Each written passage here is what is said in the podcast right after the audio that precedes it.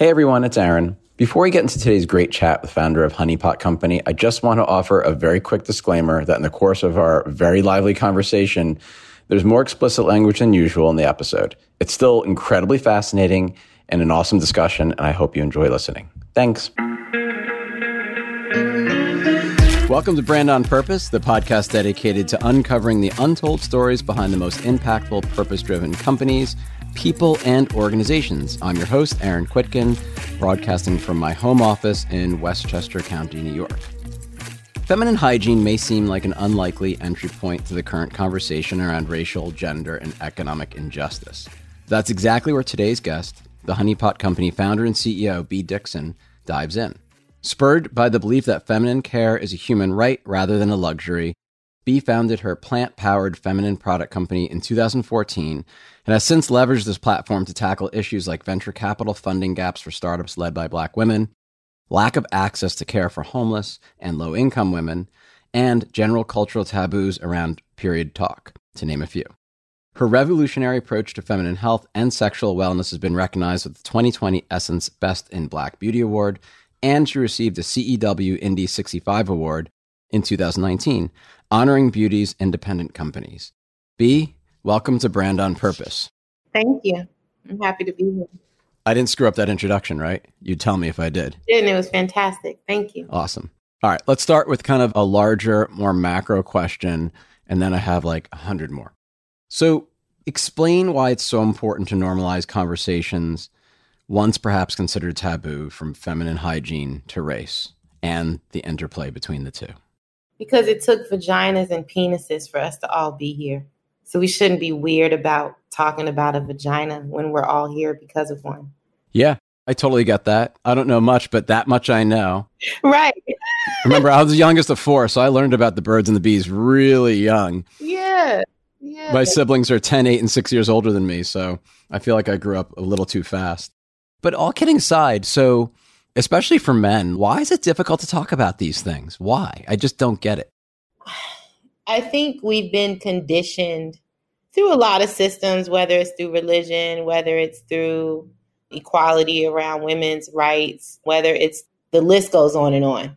I think one of the biggest reasons why people have such hard time having conversations about things as simple as feminine hygiene and feminine health and words like vagina is because we've been taught that we should be ashamed of bringing that up in a public place because of how we use these body parts when we do certain acts or because of what happens with these body parts.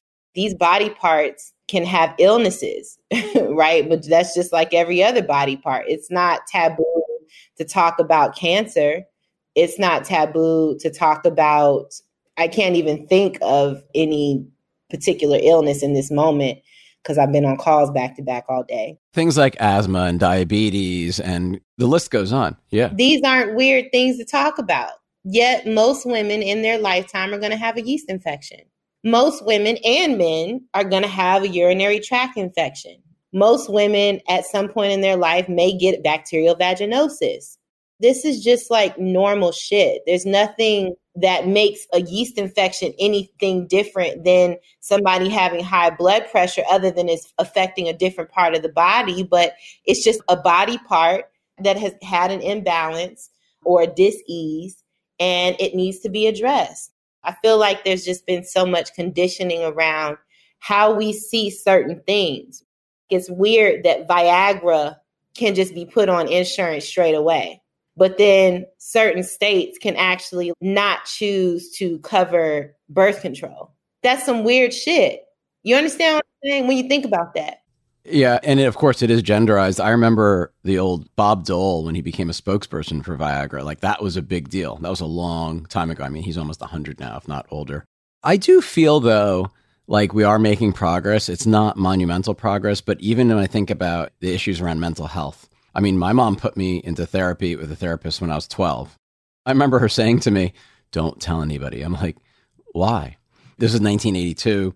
My mom was a Holocaust survivor. She suffered her own trauma. She's got her own issues, and I understand that. But it was then seen as a stigma and we'll come back to your category as well but i think about mental health also something that's highly stigmatized but we've made a lot of strides and i think part of it is because we have well-known people who are celebrities who on the outside seem like they have their shit together and everything's great and life is awesome but they are in pain on the inside and they're finally talking about it yeah i think mental illness or mental stability or however you want to look at it whether it be depression, whether it be bipolar, whatever it be.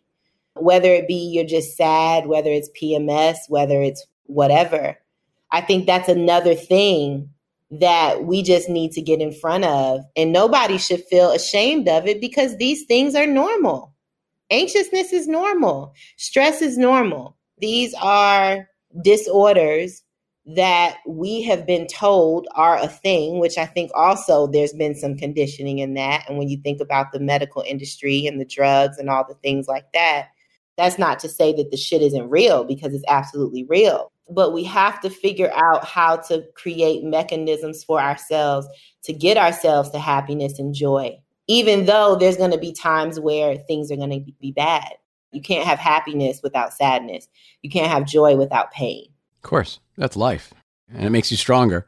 It's life, it makes you stronger, but you shouldn't be ashamed to say that you've got a disorder or that you go to, you go to speak to a therapist. I think that that is absolutely amazing um, because at least you're conscious and aware that you need to be having these conversations, you know?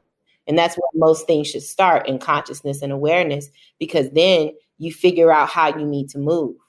Well, let's talk about awareness for a second because your company doesn't just sell products, and I want you to talk a little bit about that and why you started the Honey Pot. But you're also at the same time creating awareness. Can you talk a little bit about why you started the Honey Pot, what the inspiration was, what is it that you're selling, what do you do, and what are you trying to overcome? I personally got started in the feminine hygiene business out of some issues that I was having with my own vagina. I had an almost year long bacterial vaginosis infection. It was reoccurring, it would go away and come back. And it was terrible. I didn't understand what was happening with my body. It was like this bacteria almost took over my body, and I just didn't understand what was going on. And every time I thought that I was getting better, I would get my period, and then here would come this infection again it just put me into a spiral. And I was doing everything. I was on forums, I was going to the doctor, I was putting all kinds of things in my vagina because I was just trying to like get relief, not to just TMI, but it affects everything, right? It affects your entire life. Yeah, yeah, yeah, yeah. And I'm full of TMI, so I don't even know why I said that. My kids tell me I've got a lot of TMI as well. It's all right. yeah. But one morning, my grandmother came to me in a dream What's important to know is my grandmother's been dead since my mother was like eight. So I've never even physically met my grandmother except for that time. She, in the dream, we were sitting down at a round table and she handed me a piece of paper and she told me that I needed to remember everything that was on the paper. And on the paper it was just ingredients. It was like coconut oil, vinegar, water, lavender, rose, garlic. It was very simple things. And she just kept repeating that and repeating that and repeating that and repeating that. And then finally she told me to wake up and when I woke up, I wrote it down and I made it within a couple days. I went and got all the stuff. And then I started using it. And like four to five days into using it, I noticed that everything that I was going through had went away. And was your doctor like, no way, I can't believe that? Or was your doctor a little bit more enlightened than that? Honestly, I don't even remember going back to the doctor, to be honest. What I had realized is that, and the doctor had never told me this, and that's not to say that I don't go to the doctor because I completely believe in Western, Eastern, African, all kinds of medicine. But my doctor never told me that I had a pH problem. That's really what bacterial vaginosis is it's a pH problem. If your vagina, if a woman's vagina's pH is above 4.5, then she's susceptible to infection straight away any vagina, any woman's vagina that goes above that pH, there's an issue. And that's just how you're built, just genetic. That's just genetic. It's just genetic because the vagina has its own ecosystem. The chemical that it makes is like it's a version of hydrogen peroxide, and then that's what tells the vagina to make good back. That's where it can make the good bacteria, the lactic acid. the lactobacillus acidophilus. And it needs those chemicals. In order for those chemicals to be able to do what they need to do, the pH has to be acidic enough for them to do that. Because those bacteria excel in an acidic environment. So you created a topical cream. Now, is there? It's a wash. It's a wash. Okay, it's a wash. And then, is there something as well that you can ingest that would also kind of change your pH, or is it that two are totally separate? No, the two are separate. And I can't claim that honey pot is going to change anybody's pH. But what I can say is that our wash has the same pH structure that your vagina does. So our wash has to, every feminine care product has to live in that three and a half to four and a half pH. It has to. But if you're using soap or body wash or something like that, soaps are alkaline in nature. So a lot of women don't necessarily know that they're using a soap that's alkaline. They're using that on their vagina. Their pH is off. They get their period. When they get their period, their pH rises because your blood is alkaline, especially if you're a pretty healthy person. It naturally is supposed to do this. It does this every month. It goes up and it comes back down. But the problem is it doesn't get back to where it's supposed to get to. It's like if your bank account was at zero and then your fucking mortgage came through. now you got to work back a thousand, two thousand dollars, seven hundred, whatever your mortgage is, to try to just get back to zero. It's the same type of a premise. I wasn't really told that, and so I just kept doing what was working for me. The wash was working for me, and really, what we do and what my goal is to do. My goal is to make these conversations not be weird we just had a post on Instagram talking about how periods are gender neutral. And people were up in arms in that and like, no, that's not true. Women have periods. And then Christians came out and said what they said, and like all kinds of people had things to say and went on Lipstick Alley and all the things. But the fact of the matter is, if a woman who is born as a woman but identifies as being a man and she still has a period, how she chooses to see herself in the world or his self in the world is their choice. That's not my choice. My choice is just to provide you the products that you need, no matter what your choice is. And then also to be there to help you, to support you in how you feel about yourself. I want for women to be able to stand out loud and say, I have fibroids and I'm working to try and heal myself. I have endometriosis and this shit is painful. And I want doctors to like respect that shit. And I don't want them to feel like they have to suffer in silence because these are all normal, regular things. If you've got a yeast infection all the time, if your vagina has a fishy smell, if you've got AIDS, if you got HIV, if you got hurt, whatever you got going on, you should be able to live out loud with that shit. Not that you got to tell everybody your business, but not be in a place where because you have that, you feel lesser of a human. You're not lesser of a human. You're all normal things. I totally get that. I want to just go back to the point you made earlier about the genderization of products. So I had a guest on a few weeks ago. It was a company called Aunt Flow. I don't know if you're familiar with them. I'm familiar, yeah. Yeah, amazing young woman, dropped out of college, I don't know, her freshman year, started this company against her parents' wishes. And basically what she did was she put is she's like if toilet paper is available to everybody, so should products like tampons and pads. So she put free vending machines inside of the likes of Google, Princeton, all these major institutions. And one of the things she makes a point of is to not call them feminine hygiene products because feminine, to your point earlier, doesn't necessarily describe everybody. You can be a woman, or you can be a woman who identifies as a man, or you can be non binary and you could still get your period. It doesn't mean that you're feminine. I was just curious how you'd react to that because I had thought at first, I don't know what she's talking about. And I thought about it. I'm like, actually, that makes a lot of sense. So I'm just curious what you think about that and the use of the word feminine when it's attached to hygiene products. I'm in complete agreement with that. In fact, my team, we are looking at, we're about to go through a bit of an overhaul with some packaging. We're going to be making changes to our website in the next six months. And we're thinking about all that and not necessarily calling things feminine hygiene. With our wash, we call it a feminine wash now, but is it really a feminine wash or is it a vulva wash? If you have a vulva, then this is your wash. We actually want to be responsible with how we present to the world because our tagline is we make products for humans with vaginas and our products are made by humans with vaginas. And you don't necessarily have to have a vagina to use our products. I completely agree with her. And I think that that's a really dope stance because it, it's truth. And people have to decide how they want to show up in the world. And the beautiful shit is that that is their choice. And I want to just support them in whatever choice that they make. Whether it's a person that was a human that was born as a woman but identifies as a man, or a man who was born as a man and has actually gone through the change of getting a vagina and making their body how they want it to be or how they identify with it.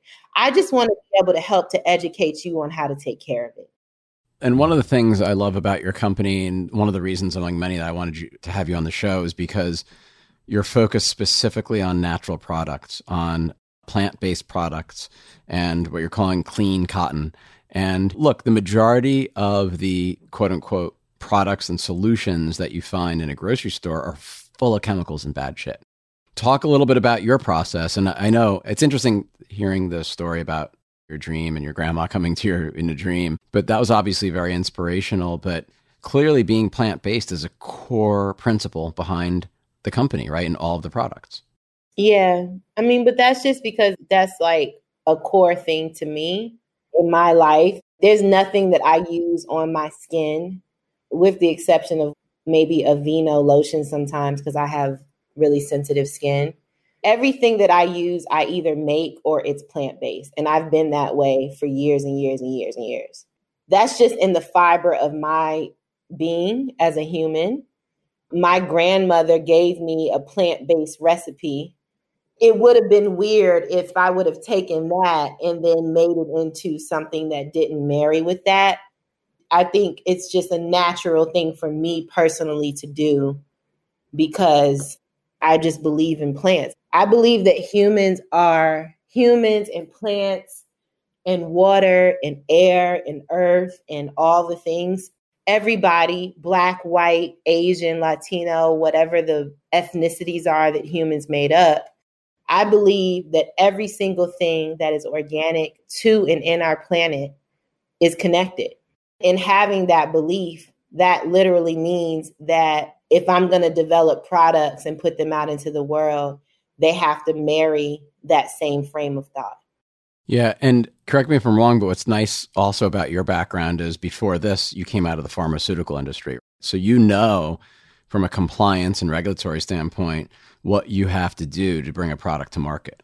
Yes, but the type of pharmacy, I wasn't like in pharmaceutical sales. I was actually a pharmacy technician. And I did that for 10 years, but I did it on all kinds of playing fields. I worked in retail pharmacy, I worked in hospitals, I worked in IV rooms, I worked in chemo labs, in narcotic rooms, in skin compounding rooms. I did that for a long time. And what that part of my life did for me is it helped me understand the equations around how you put things together. Because we used to make honey pot wash in our kitchen. So, I mean, this shit came from nothing. If we're going to be very real, this company came from a dead person, a beloved family member, a beloved family member, but she's still gone. And if I'm not respecting my ancestor for what she did for me, I would be doing myself a disservice and her. Yeah, this is hard stuff. Full small confession, but number of years ago, so on the side, I'm like an endurance athlete, so I run a lot, bike a lot, swim a lot. There's like a chafing problem with runners, big time. And they have all these lubes on the market, l- lack of a better expression. I don't know what else to call it. And they suck. They're full of chemicals. They're terrible. So I tried making my own and it wasn't bad, but I realized how hard it is to make your own stuff. And what I ended up making was more like an all natural deodorant, which could operate as a lube and I used a lot of coconut oil and beeswax and stuff like that. But I have a lot of respect for this because it's not so simple as just putting a list of stuff together and compounding it and then marketing it. You have to get it right. It's all about the ratios, right? It's so hard. And my wife was making fun of me, and I still have like a box of my failed experiments in the garage, which I, one day I'll go back to. I hope that you keep it. I still have my very first batch of wash. I still have it till this day. And the crazy shit is it still smells good. It still I'm sure. good. It still foams. It's still I mean, and this is all the way from 2012. Yeah. So you sell online and at retail? Yes. We sell online and in retail. And we're we're like a couple stores away from being in every major retailer. That's amazing. It's absolutely amazing. And it's so hard to do. The retailers are like, it's like the mafia trying to deal with them, and they put a lot of pressure on price. Yeah, they do. But the good thing is, once your brand starts to grow, you get to buy your product for a lesser price. The more you buy, the less you pay. When you start buying how we buy, pennies can matter, nickels can matter, dimes can matter. Yeah. So back in February, the timing of all this is interesting. This pre COVID, pre resurgence of BLM.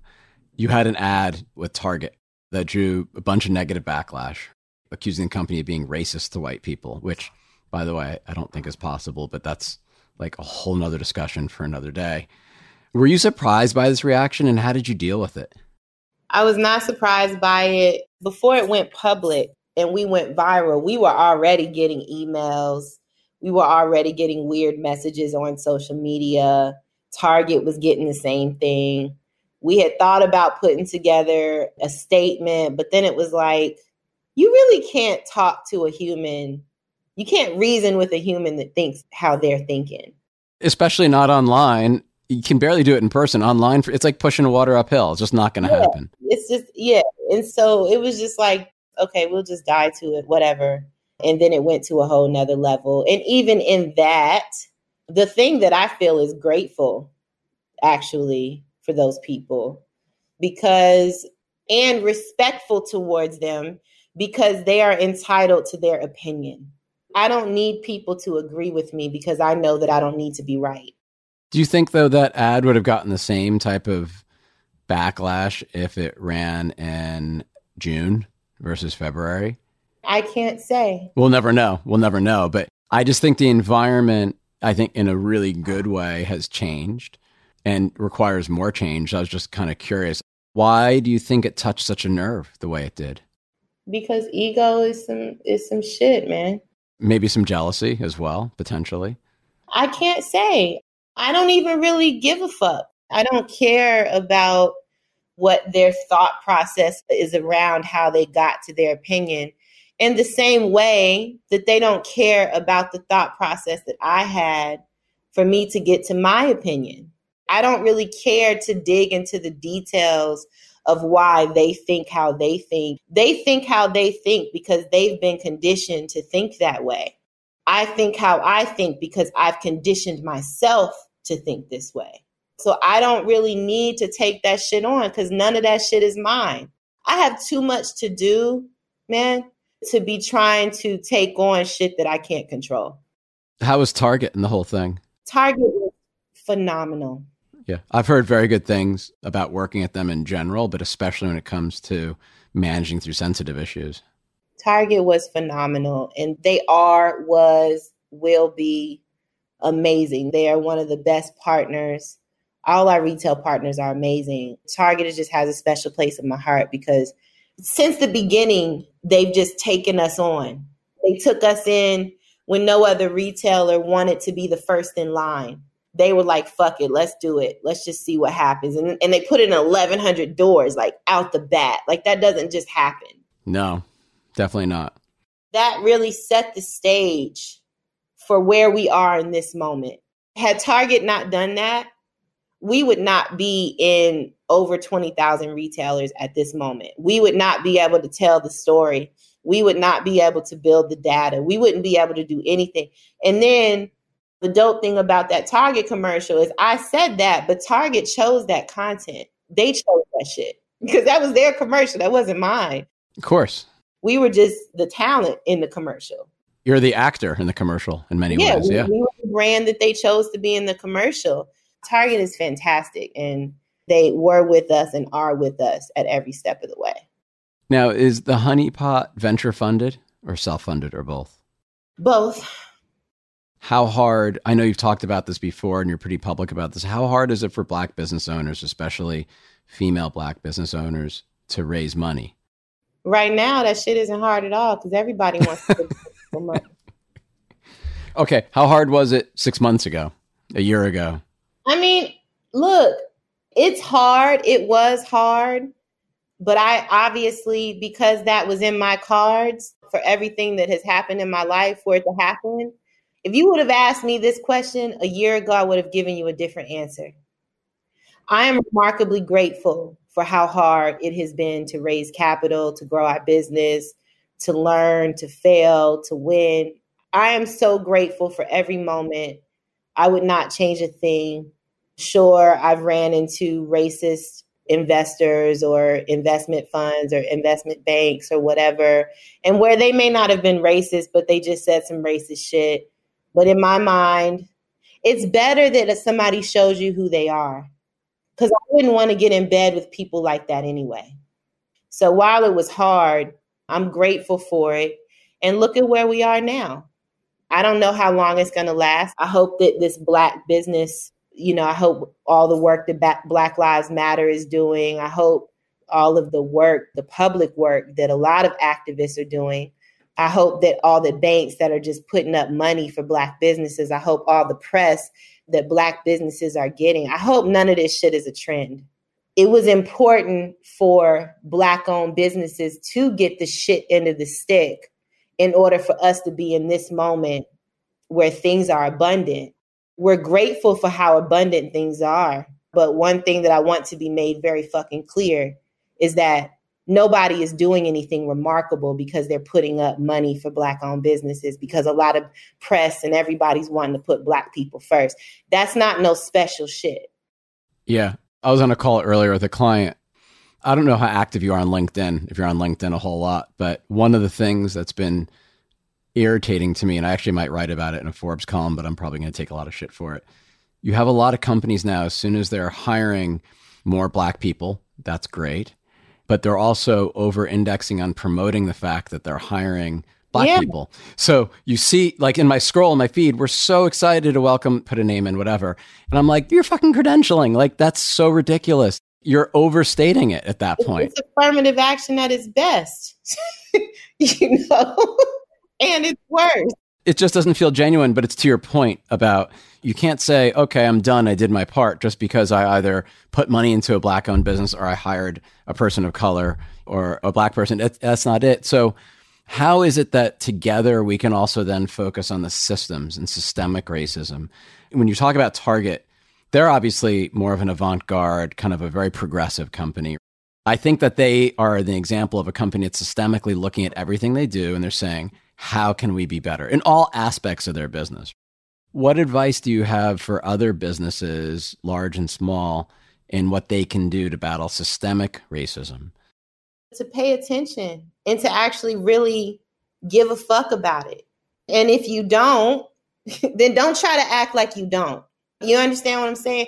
Yeah, just move on. Right. Might as well do nothing. Right. Yeah, right. You, you might get some flack for it, what I personally don't want to be a part of, I don't want to be anybody's fucking charity. I don't want to be the person that's in your statistics of black owned brands that you've done X, Y, and Z with. I think that all this talk about inclusivity, equity, diversity, and all those things, they're beautiful. We need to be having these conversations. But I feel like they should just be in the fabric of your being. Sure, you may have gone through and not been very conscious and aware that you may not have ran a very diverse company or your ads were not very diverse, which communicates something. That communicates that that's really not where your fucking head was. And sure, you can change, but make sure that the change is a real change. Don't just jump on this bandwagon trying to put black faces first because you feel like if you don't do that, it's going to be a press nightmare. It may be a press nightmare, but I feel like you really have to go back and look at your company and look at how you want to grow. Make sure that you're implementing tools that can actually be executed upon. Don't be reactive on it, be proactive and build things in slowly so that you can actually put the metrics and the KPIs and all the things behind it so that it's scalable and it's real. Because if it's not real, and you're just being reactive and you're just doing it because of the marketing because if you don't do it somebody's to shit on you, it's to show up. It's to show up. So you have to make sure that it's real because if it's not, everything that's in the dark, the sun is going to come up in the morning. I think that would be my biggest advice. I've been thinking about this a lot, both personally as well as in my own company and my work world. And I keep coming back to the fact that it's not what you do. You have to understand why you're doing it. And I think we also have to be more active participants. So for me to understand why we're supposed to use the term Latinx or by POC or understanding pronouns and why they're so important, it does take effort, especially for a person of my age. It takes effort that we need to make in order to understand the why, not just check the box. And if you understand the why, so for me, I was in a training program and I was listening to someone talk about pronouns and the fact that individuals who feel unsafe and want to be referred to based on how they identify, they also have the largest amount of suicide in their community, just like black trans women have the highest rates of violence and suicide. I had the transgender district on a couple weeks ago. And you have to understand the history and the reason and the why before you act, because then that acting isn't acting anymore. It's meaning. It's why you're doing it. And I think that's really important. So you have to put that time in. You have because every Alexander Cummings, Mr. Cummings, who I adore, who's like a mentor to me. I don't talk to him all. He's not a person that's has he's not a man of many words, but like when he opens up his mouth, he just says real shit. And what he taught me is that everything communicates. Everything does. Sometimes it's better to say nothing because that communicates. Like I'm not even doing that shit. I'm not even going to go there with you. If you do something and you're doing it out of obligation or you're doing something out of a reaction or you're not doing some every single thing communicates. So you really have to pay attention to that because if you're not, it's gonna come. Even those people that thought that I was saying some racist shit, some of those people were on some bullshit. Some of those were just jumping on a bandwagon. But there were some people that really thought that I was being racist. You understand what I'm saying?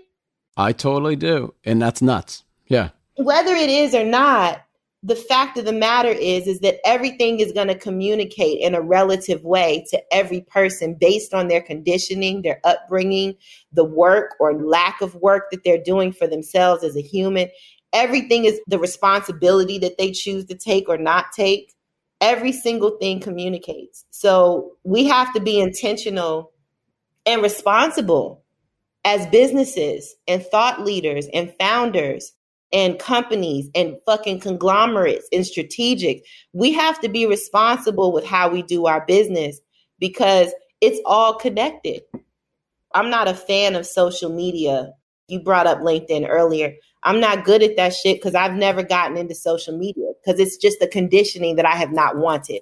I don't want the instant gratification. I don't want to be addicted to an infinite scroll. I'm not here for that. I don't do it. I don't fuck with it. But one of the beautiful things that social media has done is it's given humans a voice that they did not have before. Yeah, except the flip side is there are humans who are in power, such as somebody who runs our country, who also uses it as a dog whistle for racism. But, you know, I get what you're saying. Yeah, no, for sure. But nothing surprises me since 2016. For sure. But again, bad or good. You can't have one without the other you just came full circle for the whole show. I have one last very important question because I think it's probably the most important question I'm going to ask you. What was your grandmother's name? Margaret Mullaney. All right. Well, God bless Margaret Mullaney. In Jewish tradition, we always say, may her memory always be a blessing. I'm so glad that she came to you in her dream and didn't just help you, but countless thousands of other women as well, both today and in the future. So I can't thank you enough, Bea, for coming on the show, telling us your story, being so open. It's not TMI, it's important, and bringing some of these conversations to light. So thank you again. And I wish you all the best of luck. And you don't need luck because you're skilled. Oh, thank you. I do need luck, bro. I'll take nah. that. you guys take care of yourself. All right, you too. This has been an episode of Brand on Purpose with Aaron Kwittken. the podcast dedicated to uncovering the untold stories of entrepreneurs and senior leaders who make it their brand's mission to do well by doing good. Special thanks to our amazing team, including the voice you never hear, producer extraordinaire Lindsay Hand, and the always on point associate producer Katrina Walkley, who touches every aspect of this podcast. Learn more about our show at brandonpurpose.com, follow our Instagram at the Bop Podcast, and learn more about our host at aaronkwittken.com.